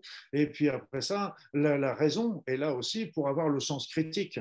Est-ce que est-ce que c'est justifié? Est-ce que c'est bien? Est-ce que c'est normal? Etc. Les deux, les deux doivent travailler de, de concert. Il n'y en a pas un qui est mieux que l'autre, mais il ne faut pas qu'il. Moi, je pense que dans le soin, j'aurais tendance à commencer par le soin cerveau droit et puis terminer un petit peu plus sur le cerveau gauche. Mais bon, après, il n'y a pas de, il a pas de règles par rapport à ça. Et puis, n'oubliez pas non plus, euh, moi, j'ai travaillé toujours avec euh, de la présence des guides, des êtres, etc. Et ce qui me fait que euh, j'étais jamais tout seul dans mon cabinet. C'est, et avec des tests énergétiques et des radiesthésies, on peut faire avec, il y a plein de tests du balancier, il y a plein de choses qui peuvent permettre aussi d'avoir un certain nombre de réponses quand on se pose des doutes au départ est-ce que c'est bon pour lui de faire ceci ou faire cela? Donc c'est, mais c'est tout, ça se fait euh, progressivement, tout comme le, thérapeute a son chemin à faire progressivement de se faire confiance au départ, la légitimité, comme je voyais, euh, nous ne sommes pas des charlatans, vous avez appris, vous avez appris des techniques, vous avez appris des, des, manières de soigner, vous avez eu l'expérience de vos professeurs en qui vous avez confiance, etc. Donc, euh, just do it maintenant, just do it et faites, mais ce qu'il faut, c'est bien comprendre que ne croyez rien que vous n'ayez expérimenté vous-même. Ça, c'est très, très important. Là, même vos professeurs vous ont donné l'expérience, maintenant pratiquez, et c'est en les pratiquant et en voyant vous-même les résultats que vous allez pouvoir vraiment euh, les légitimiser, parce que les légitimiser, parce qu'il faut d'abord légitimiser, comme on voyait tout de suite, déjà vos propres yeux, avant de les légitimiser, avant de... Donc c'est pour ça, c'est que euh, ça se, fait, ça se fait tranquillement, doucement, mais comme je vous le disais tout à l'heure, on n'est jamais prêt pour commencer. Hein. Soyez là, soyez, rassurés là-dessus. C'est si vous me disiez, ah bah là, ça y est, je suis prêt, je peux y aller, etc., je me poserai des questions. Hein. Bon, bref. Est-ce que j'ai répondu à votre question à peu près? Ça va? Ah oui, c'est très bien. Merci beaucoup hein, pour cet échange. Voilà, une autre petite question Ou une grande On a toujours droit aux grandes aussi. Il y a quelqu'un qui a écrit sur le, chat comment éliminer les énergies usagées? Elle propose le sel. Est-ce qu'il y a d'autres. Euh, oui, non, c'est autre chose. Le sel, le sel, on peut mettre du gros sel dans, euh, dans un lieu de soins, gros sel gris raffiné. Hein, ça, c'est bien parce que ça va éliminer les mauvaises énergies. Euh, euh, qu'il peut y avoir dans le lieu de soins, c'est toujours intéressant. On parle aussi de la pierre de la labradorite, qui est intéressante aussi pour donner une certaine protection. Sur, mais il y en a d'autres, hein, il y en a beaucoup d'autres, avec euh, l'obsidienne céleste, etc. Et mais pour les énergies usagées, c'est là, ça nécessite une technique un peu plus particulière, c'est que les énergies usagées suivent un circuit euh, donc qui va, qui va rassembler avec des canaux collecteurs secondaires qui vont se rassembler euh, au niveau de, la colonne vertébrale. C'est-à-dire que de chaque côté de la colonne vertébrale descend un canal collecteur principal qui va partir du crâne et qui va descendre jusqu'à la plante des pieds. Il y a un autre canal qui, fait aussi, euh, qui passe aussi euh, vers les bras et les mains, mais nous, euh, ça, pourrait s'évacuer aussi par les mains, mais comme nous, nous sommes des bipèdes, on a, ça ne s'évacue pas par là. Donc, très peu, si vous êtes dans le sable, dans la terre, en train de jardiner, ça peut le faire, mais très peu autrement. Autrement, ça se vide naturellement par les pieds au niveau de la voûte, euh, de la voûte plantaire. Alors c'est vrai qu'il y a des techniques euh, au, niveau des soins qui permettent de, de lever les blocages euh, qu'il peut y avoir dans cette évacuation des énergies usagées qui est responsable de beaucoup de problèmes. au niveau qui peut être responsable de fatigue, de stress, d'angoisse, et voire même de, de, favoriser certaines pathologies, parce que quand il y a un blocage, c'est évident que l'organe va se retrouver très chargé en énergie usagée, ce qui va entraîner un dysfonctionnement dans un premier temps et qui va non pas déclencher, mais qui peut favoriser la survenue d'un trouble, d'une maladie. Voilà, donc je ne peux pas vous en dire plus parce que là, il faudrait que je décrive toute la technique et là, c'est un petit peu autre chose. C'est pas que c'est pas que c'est secret. Hein, voilà, vous, si ça vous intéresse, vous l'avez dans mon bouquin sur le grand manuel de soins énergétiques et vous avez aussi euh, dans ce manuel, vous avez tout mon protocole euh, de protection. Il y a une petite question par rapport à ce que vous venez de dire. Est-ce que, par exemple, la survenue, le, on dire, euh, de la ah.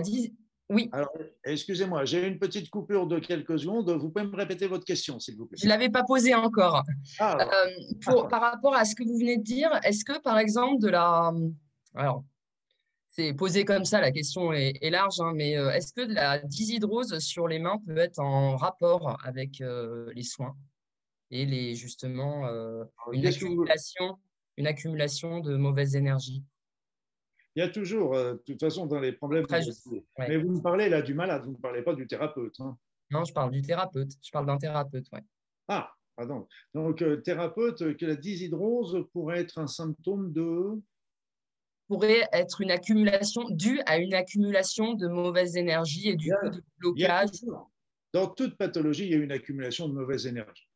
Ça, c'est obligatoire. Et c'est là-dessus euh, qu'on qu'on travaille. Par exemple, euh, en médecine en soins, on va commencer par éliminer d'ailleurs toutes ces mauvaises énergies locales pour avant de recharger en énergie. Les magnétiseurs, eux, vont donner de l'énergie, mais d'une manière puissante. Et donc, ils vont pousser les mauvaises énergies et amener de la bonne. Seulement, ils ne font que pousser les mauvaises énergies et donc elles ne sont pas éliminées. C'est pour ça qu'il y a beaucoup de magnétiseurs qui viennent d'insister à soin parce que je leur dis, si on élimine vraiment bien tout ça avant de faire le magnétisme. Mais ce qu'il faut comprendre, c'est que même si on n'est pas magnétiseur, on obtient le même résultat en un tout petit peu. Ça prendra peut-être 10 ou 15 ou 20 secondes de plus, mais on obtiendra le même résultat qu'un magnétiseur. Ce n'est pas un problème.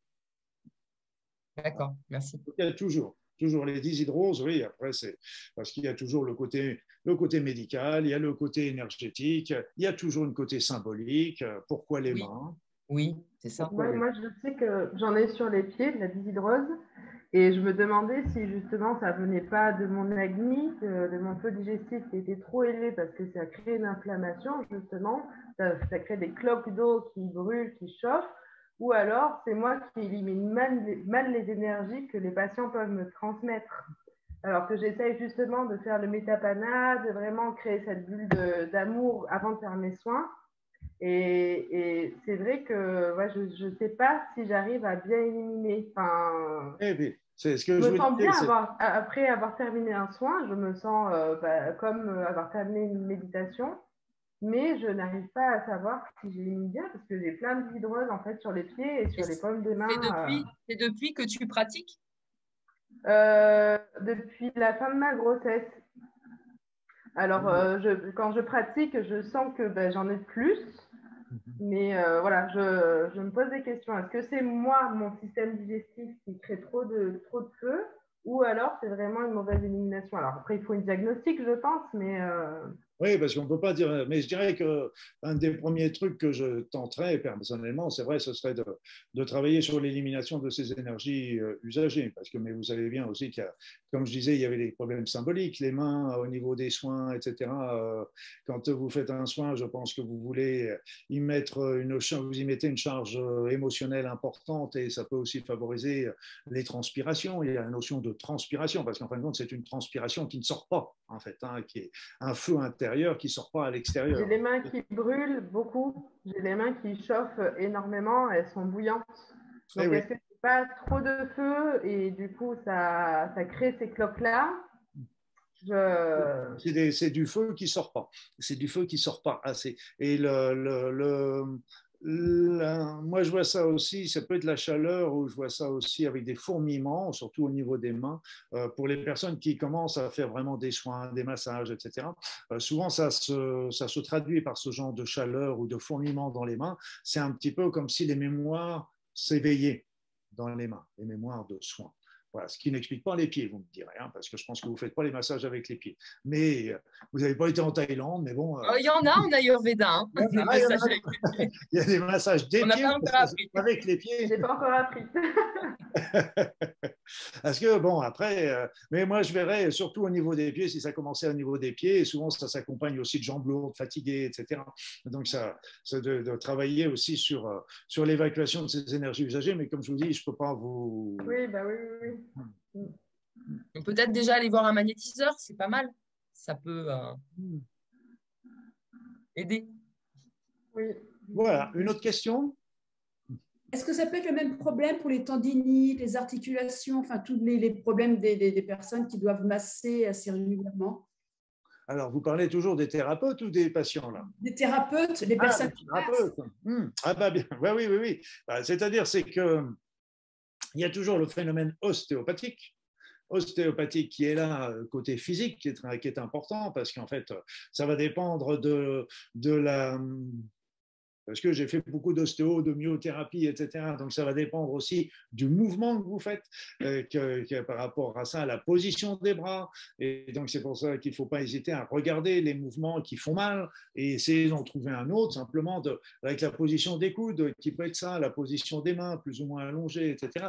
Donc simplement, on ne va pas faire travailler les mêmes groupes musculaires.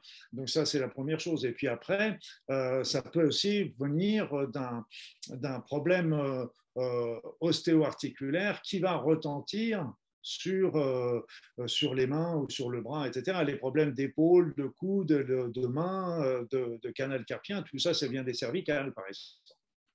Donc, c'est pour ça, et toutes les activités qu'on fait vont redéclencher, vont faire que la chaîne fait. Mais pour répondre aussi d'un autre côté, c'est au point de vue d'un... Donc il y a toujours la caution symbolique, pourquoi la main Pourquoi pas le coude Pourquoi pas l'épaule Donc ça, c'est aussi à réfléchir. Et puis après, sur le plan énergétique, il y a toujours un blocage énergétique qui se situe à un niveau, à ce niveau-là. Et ce blocage énergétique, donc, est à lever. Et on commence, on lève le blocage énergétique, on vide les énergies viciées. Et souvent, comme il y a un blocage, qu'est-ce que ça veut dire? Ça veut dire que les énergies sont stagnes. Et comme elles stagnent, elles vont commencer par, entre guillemets, se densifier, voire se cristalliser. Et c'est pour ça que c'est pas toujours, il y a toujours des petites techniques pour sortir ces mauvaises énergies qui sont localisées pour ramener, pour recharger avec de la bonne énergie la bonne énergie, qui vont, euh, des énergies nourricières qui vont aider à la, récupération. Ok, merci.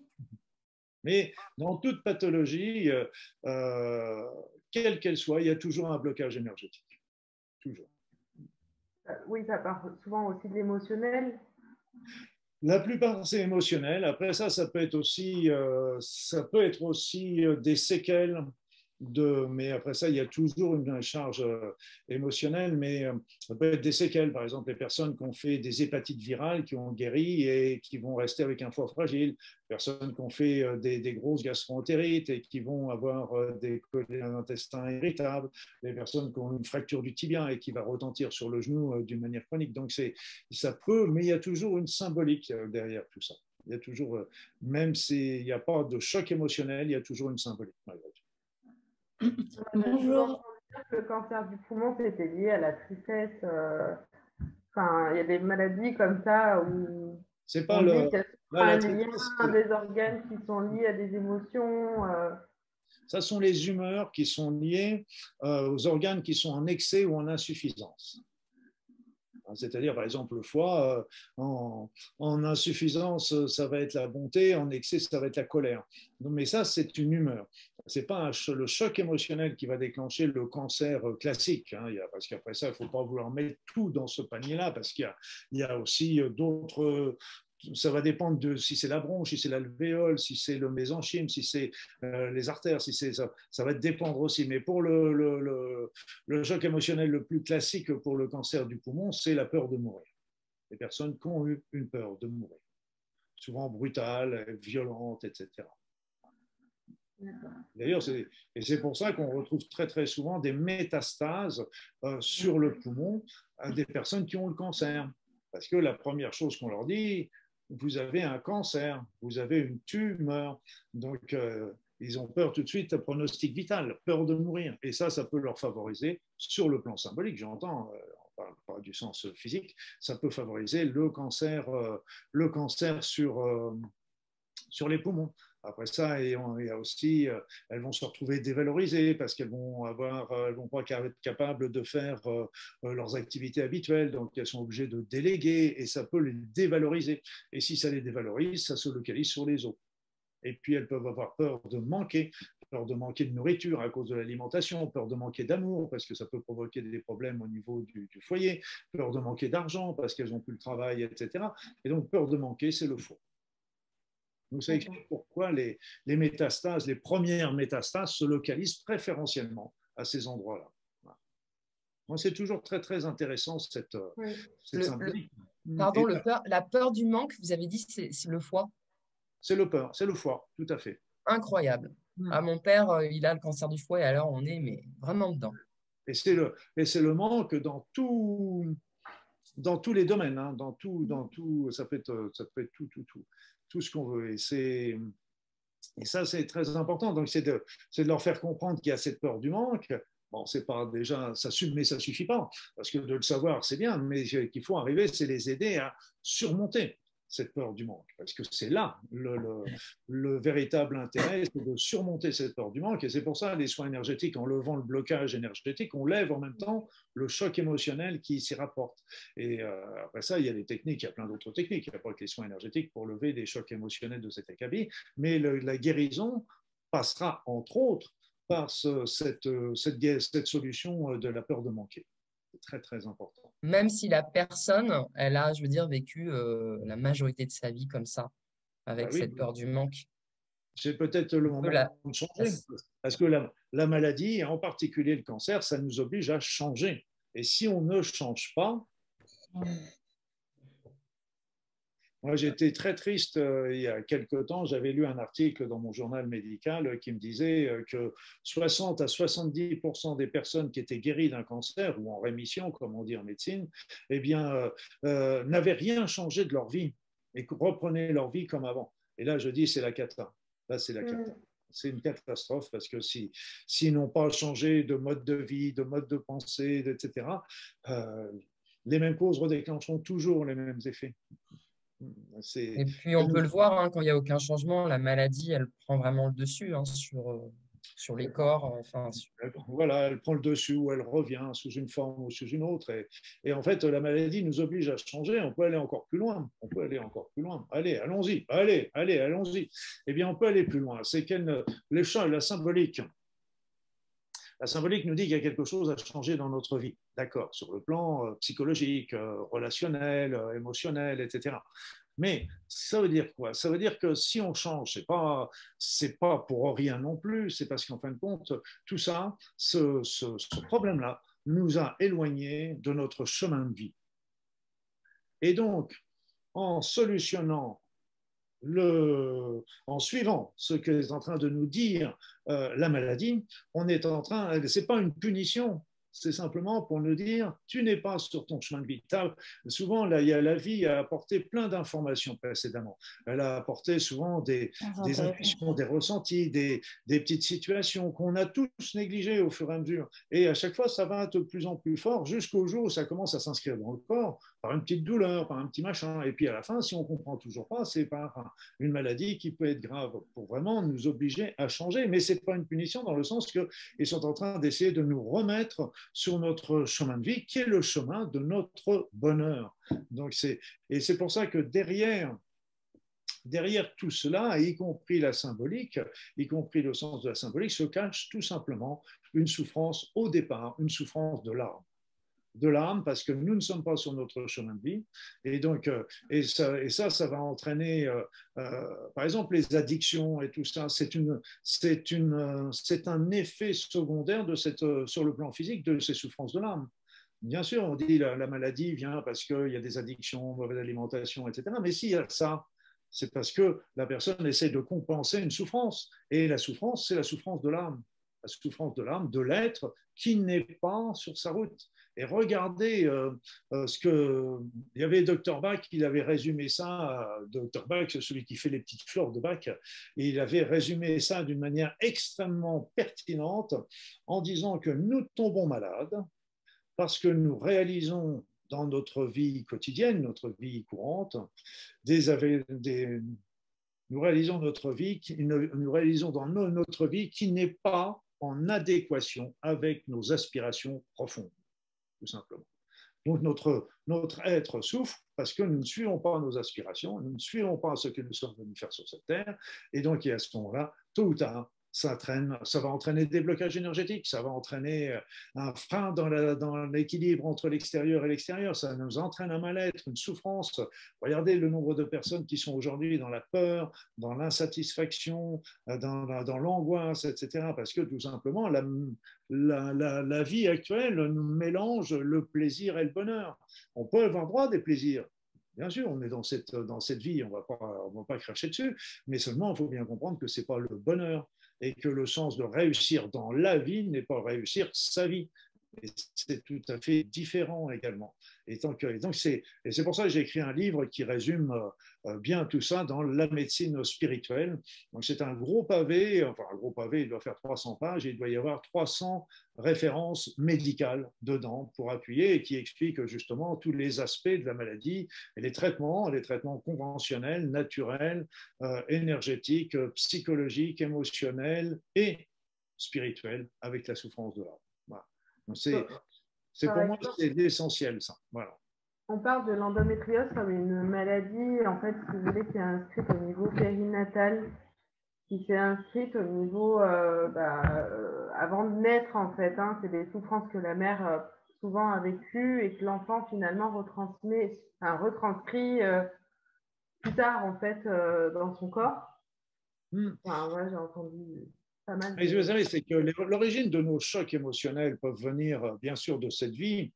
Euh, elles peuvent venir déjà du jour de l'accouchement, qui peut être largement traumatisé, aussi bien pour la maman que pour le bébé. Elles peuvent venir de la vie intra-utérine, parce que le bébé vient vivre au travers de, de, de sa mère des événements. Ça peut venir de vie antérieure. Et ça peut venir des lignées. Eh oui. Mais ce qu'il faut savoir, c'est que, euh, en général, tous ces éléments-là sont liés. Parce que suivez-moi bien. Imaginez que dans une vie antérieure, il y a un problème que vous n'ayez pas résolu, un conflit que vous n'ayez pas résolu. Donc, à ce moment-là, vous allez peut-être vous réincarner avec le même programme pour le résoudre dans cette vie-là. C'est ce qu'on appelle le karma, mais là encore, le karma n'est pas une punition, comme on le dit, c'est simplement une revécu de situations antérieures qu'on n'avait pas résolues et qu'on revient simplement pour essayer de les résoudre. Et puis, qu'est-ce qu'on va faire pour, euh, pour le résoudre? Eh bien, on va choisir la famille qui a les mêmes problèmes que nous.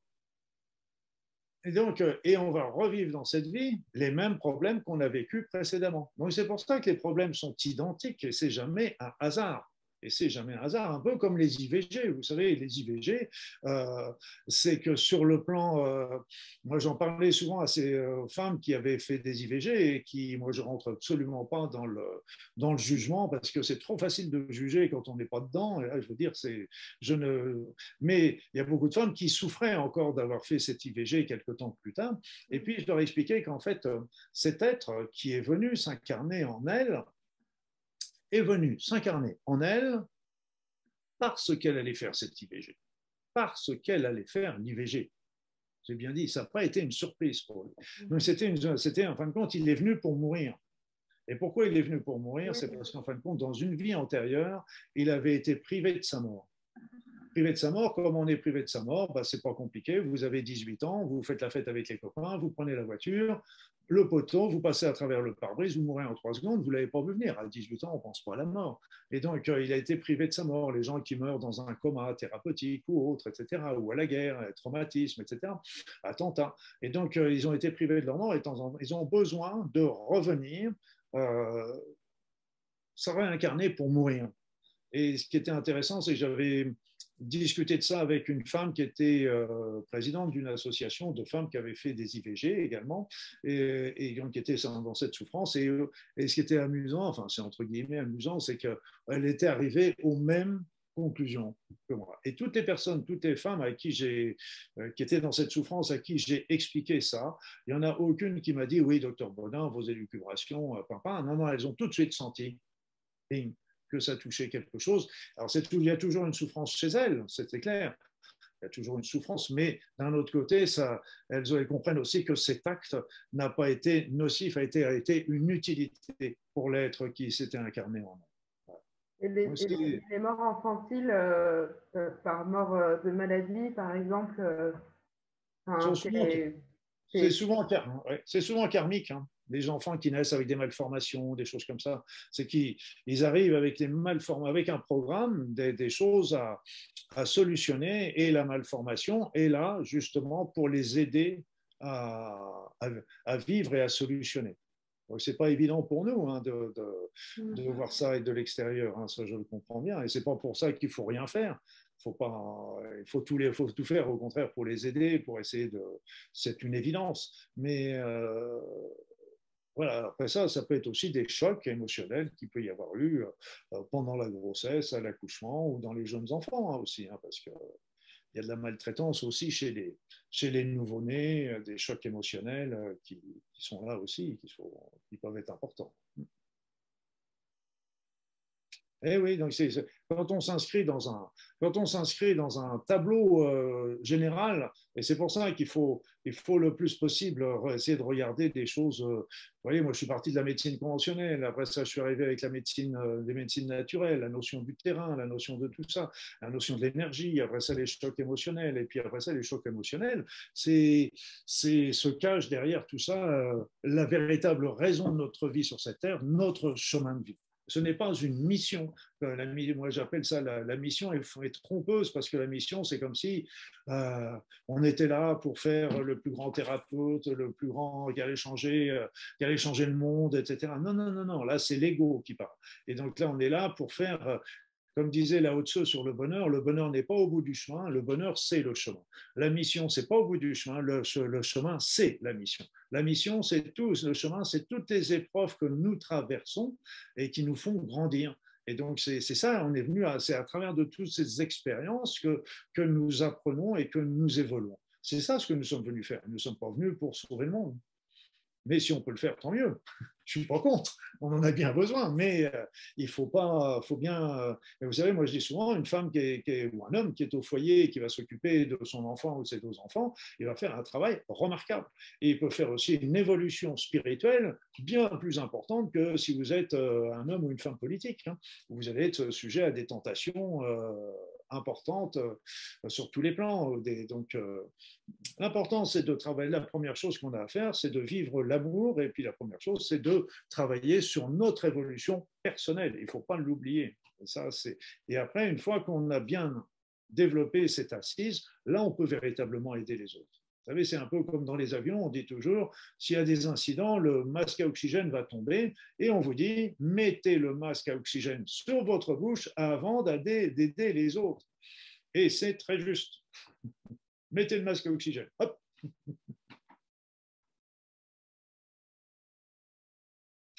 Je pense que j'ai un petit bug, mais ça va revenir. voilà, il est revenu. Voilà, donc, euh, est-ce qu'il y a d'autres questions? Moi, j'aurais une question euh, du coup sur les lignées, parce que des fois, on est dans des schémas répétitifs où on ne comprend pas vraiment la source. On peut euh, l'intellectualiser, mais pas la, pas la ressentir vraiment, en fait. Et je me demandais, mais comment faire, en fait, pour vraiment aller à la racine et un peu euh, déterrer ce schéma pour dire, bon, bah, là, c'est bon, j'ai vraiment compris dans le cœur et dans la tête. Je ne vais pas répéter le schéma parce que souvent, moi, en tout cas, de mon, de mon opinion, des fois, je répète des choses, je me dis, ah, mais c'est ça, je le sais, mais finalement, dans le cœur, je ne le comprends pas, en fait, et du coup, bah, je le répète.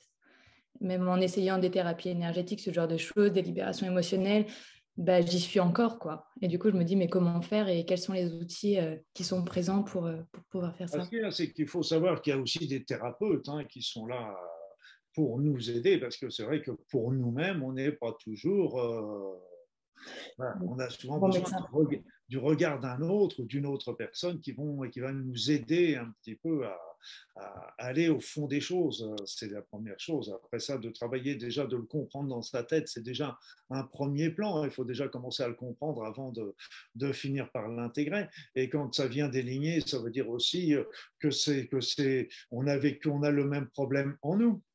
Donc aussi, on peut travailler sur nous pour l'aligner. Oui, tout à fait.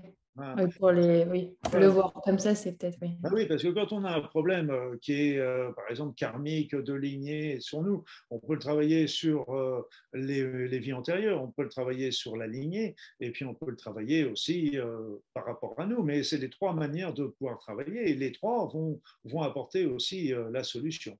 Et c'est pour ça aussi que j'aime beaucoup euh, Oponopono, c'est que euh, Oponopono nouveau, on a, comme le Oponopono classique d'ailleurs, on n'a pas besoin de connaître la mémoire erronée pour euh, la transmuter. C'est vraiment quelque chose d'assez fantastique par rapport à ça, parce que nous, nous ne le savons pas, mais notre inconscient le sait très bien.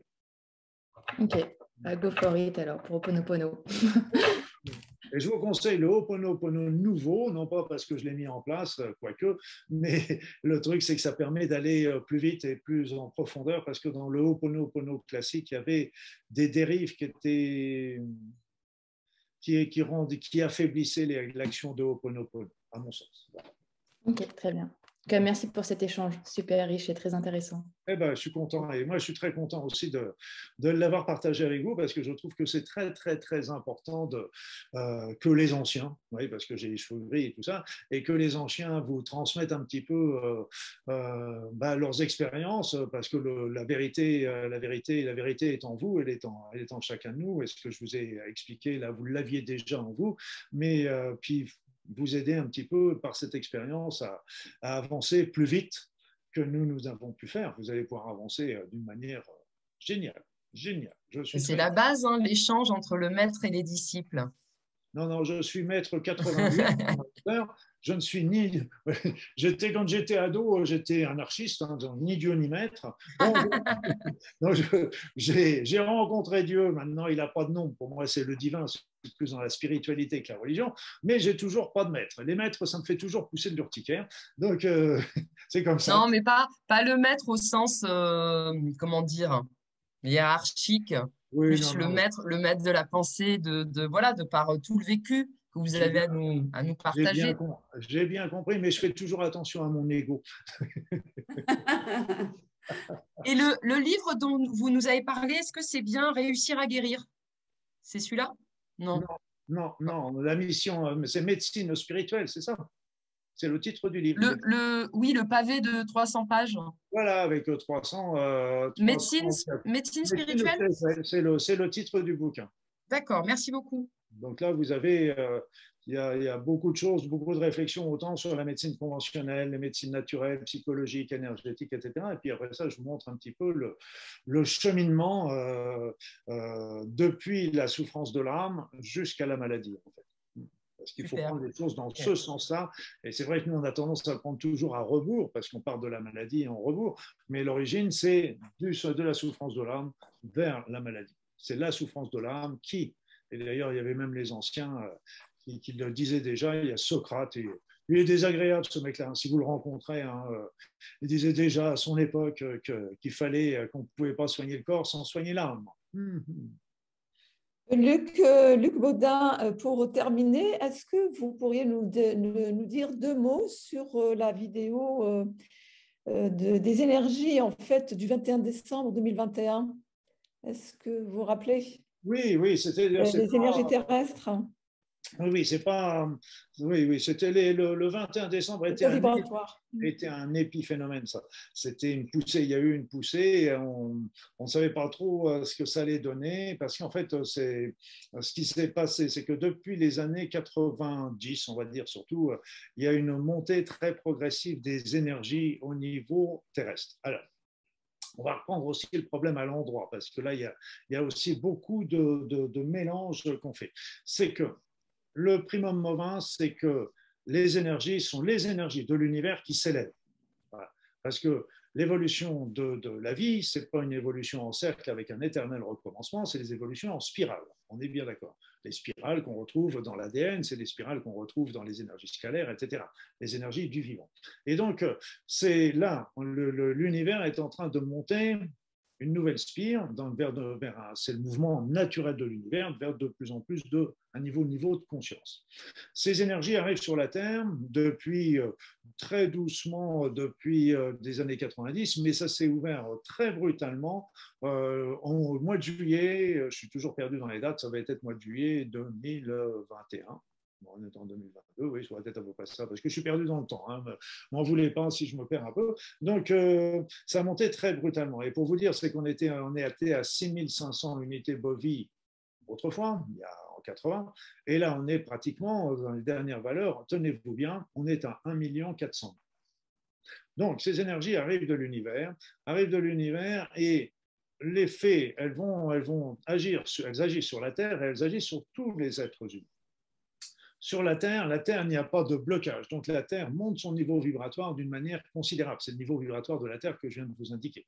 Mais ça agit également sur tous les êtres humains, sur les animaux, sur tout, sur tout le monde végétal, etc.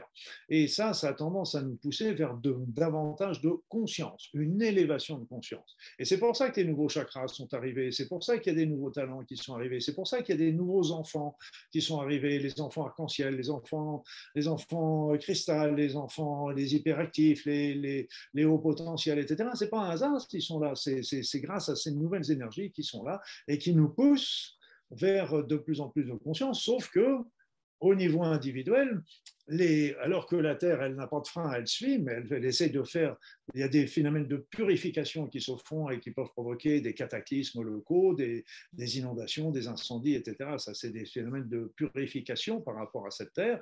Et nous, en tant qu'individus, il y a beaucoup de personnes qui euh, font des freins déjà personnels parce qu'ils n'ont pas envie, ils vont rester, ils veulent rester euh, dans ce qu'ils ont et ça, c'est leur choix. Il n'y a pas de il n'y a pas de critique du tout à ça, ils veulent rester tels qu'ils sont et qui sont très bien comme ça, c'est pas un problème. Après ça, il y a d'autres qui veulent, qui profitent de cette élévation parce que c'est une élévation de conscience, si on suit, qui est très intéressante et qui va nous et qui nous permet une évolution qui va qui pourrait qui, qui nous aurait permis certainement plusieurs vies auparavant. C'est pour ça aussi qu'on est si nombreux sur cette terre. Il y a beaucoup de personnes qui veulent. Euh, et puis, comme vous le savez, il y a des événements internationaux, je ne ferai pas de dessin, euh, qui aussi freinent et qui nous plombent. Et donc, il y a toute la matérialité nous plombe d'un côté, et d'un autre côté, on, aspire, on est aspiré à, suivre le mouvement. Ce qu'il faut bien comprendre, c'est que ce mouvement, oh, il, il se fera inéluctablement au niveau de l'univers au mieux, enfin au pire, plus exactement, on peut freiner au niveau de l'humanité. Mais ça viendra aussi un jour ou l'autre, mais c'est retardé pour mieux sauter.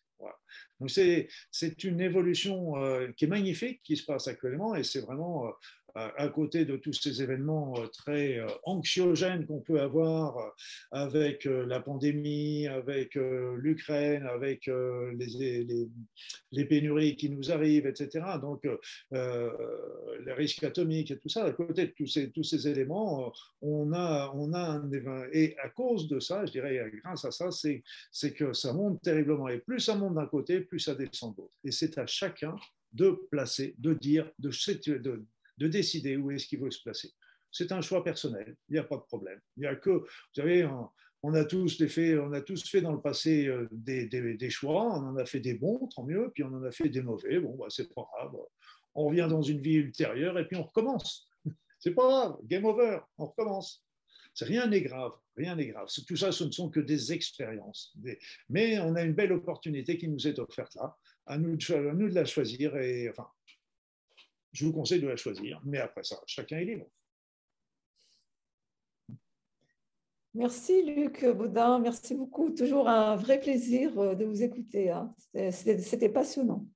Ah, ben, J'espère que ça, que ça vous a convenu, plus. Euh, et euh, eh bien, écoutez, euh, si vous êtes intéressé, n'hésitez pas. Il y a des, il y a aller voir mon site, hein, luc-baudin.com, aller sur ma chaîne YouTube aussi. Et là, tous les, tous les jeudis soirs, par exemple, j'organise euh, gratuitement un soin énergétique intemporel pour tout le monde. Donc, c'est un soin qu'on peut faire en direct, qu'on peut faire aussi en différé. Euh, pour en avoir déjà fait une bonne quarantaine. Et donc, vous sentez aussi les effets réalisés au niveau des soins. Le dimanche soir, j'organise aussi un, groupe de prière pour aider un peu cette planète. Je ne fais pas de prosélytisme, tout le monde est le bienvenu, il n'y a pas de, de, choses comme ça. Voilà, donc ce qui est important, j'essaye de donner un peu de lumière et d'espoir dans ce monde qui en a tellement besoin. Et vous en avez plein de lumière et d'espoir, je le vois à travers vos beaux sourires et vos énergies. Ça me fait très plaisir de voir ça. Très plaisir de voir ça. Je sais que vous allez. Merci beaucoup. Namasté. Namasté. Ah ben là, tu me rappelles mon voyage au Tibet, toi. Namasté, Tachidere, Tachidere, Tachidere. En tout cas, toute l'équipe Lila se, se joint à moi pour. Euh,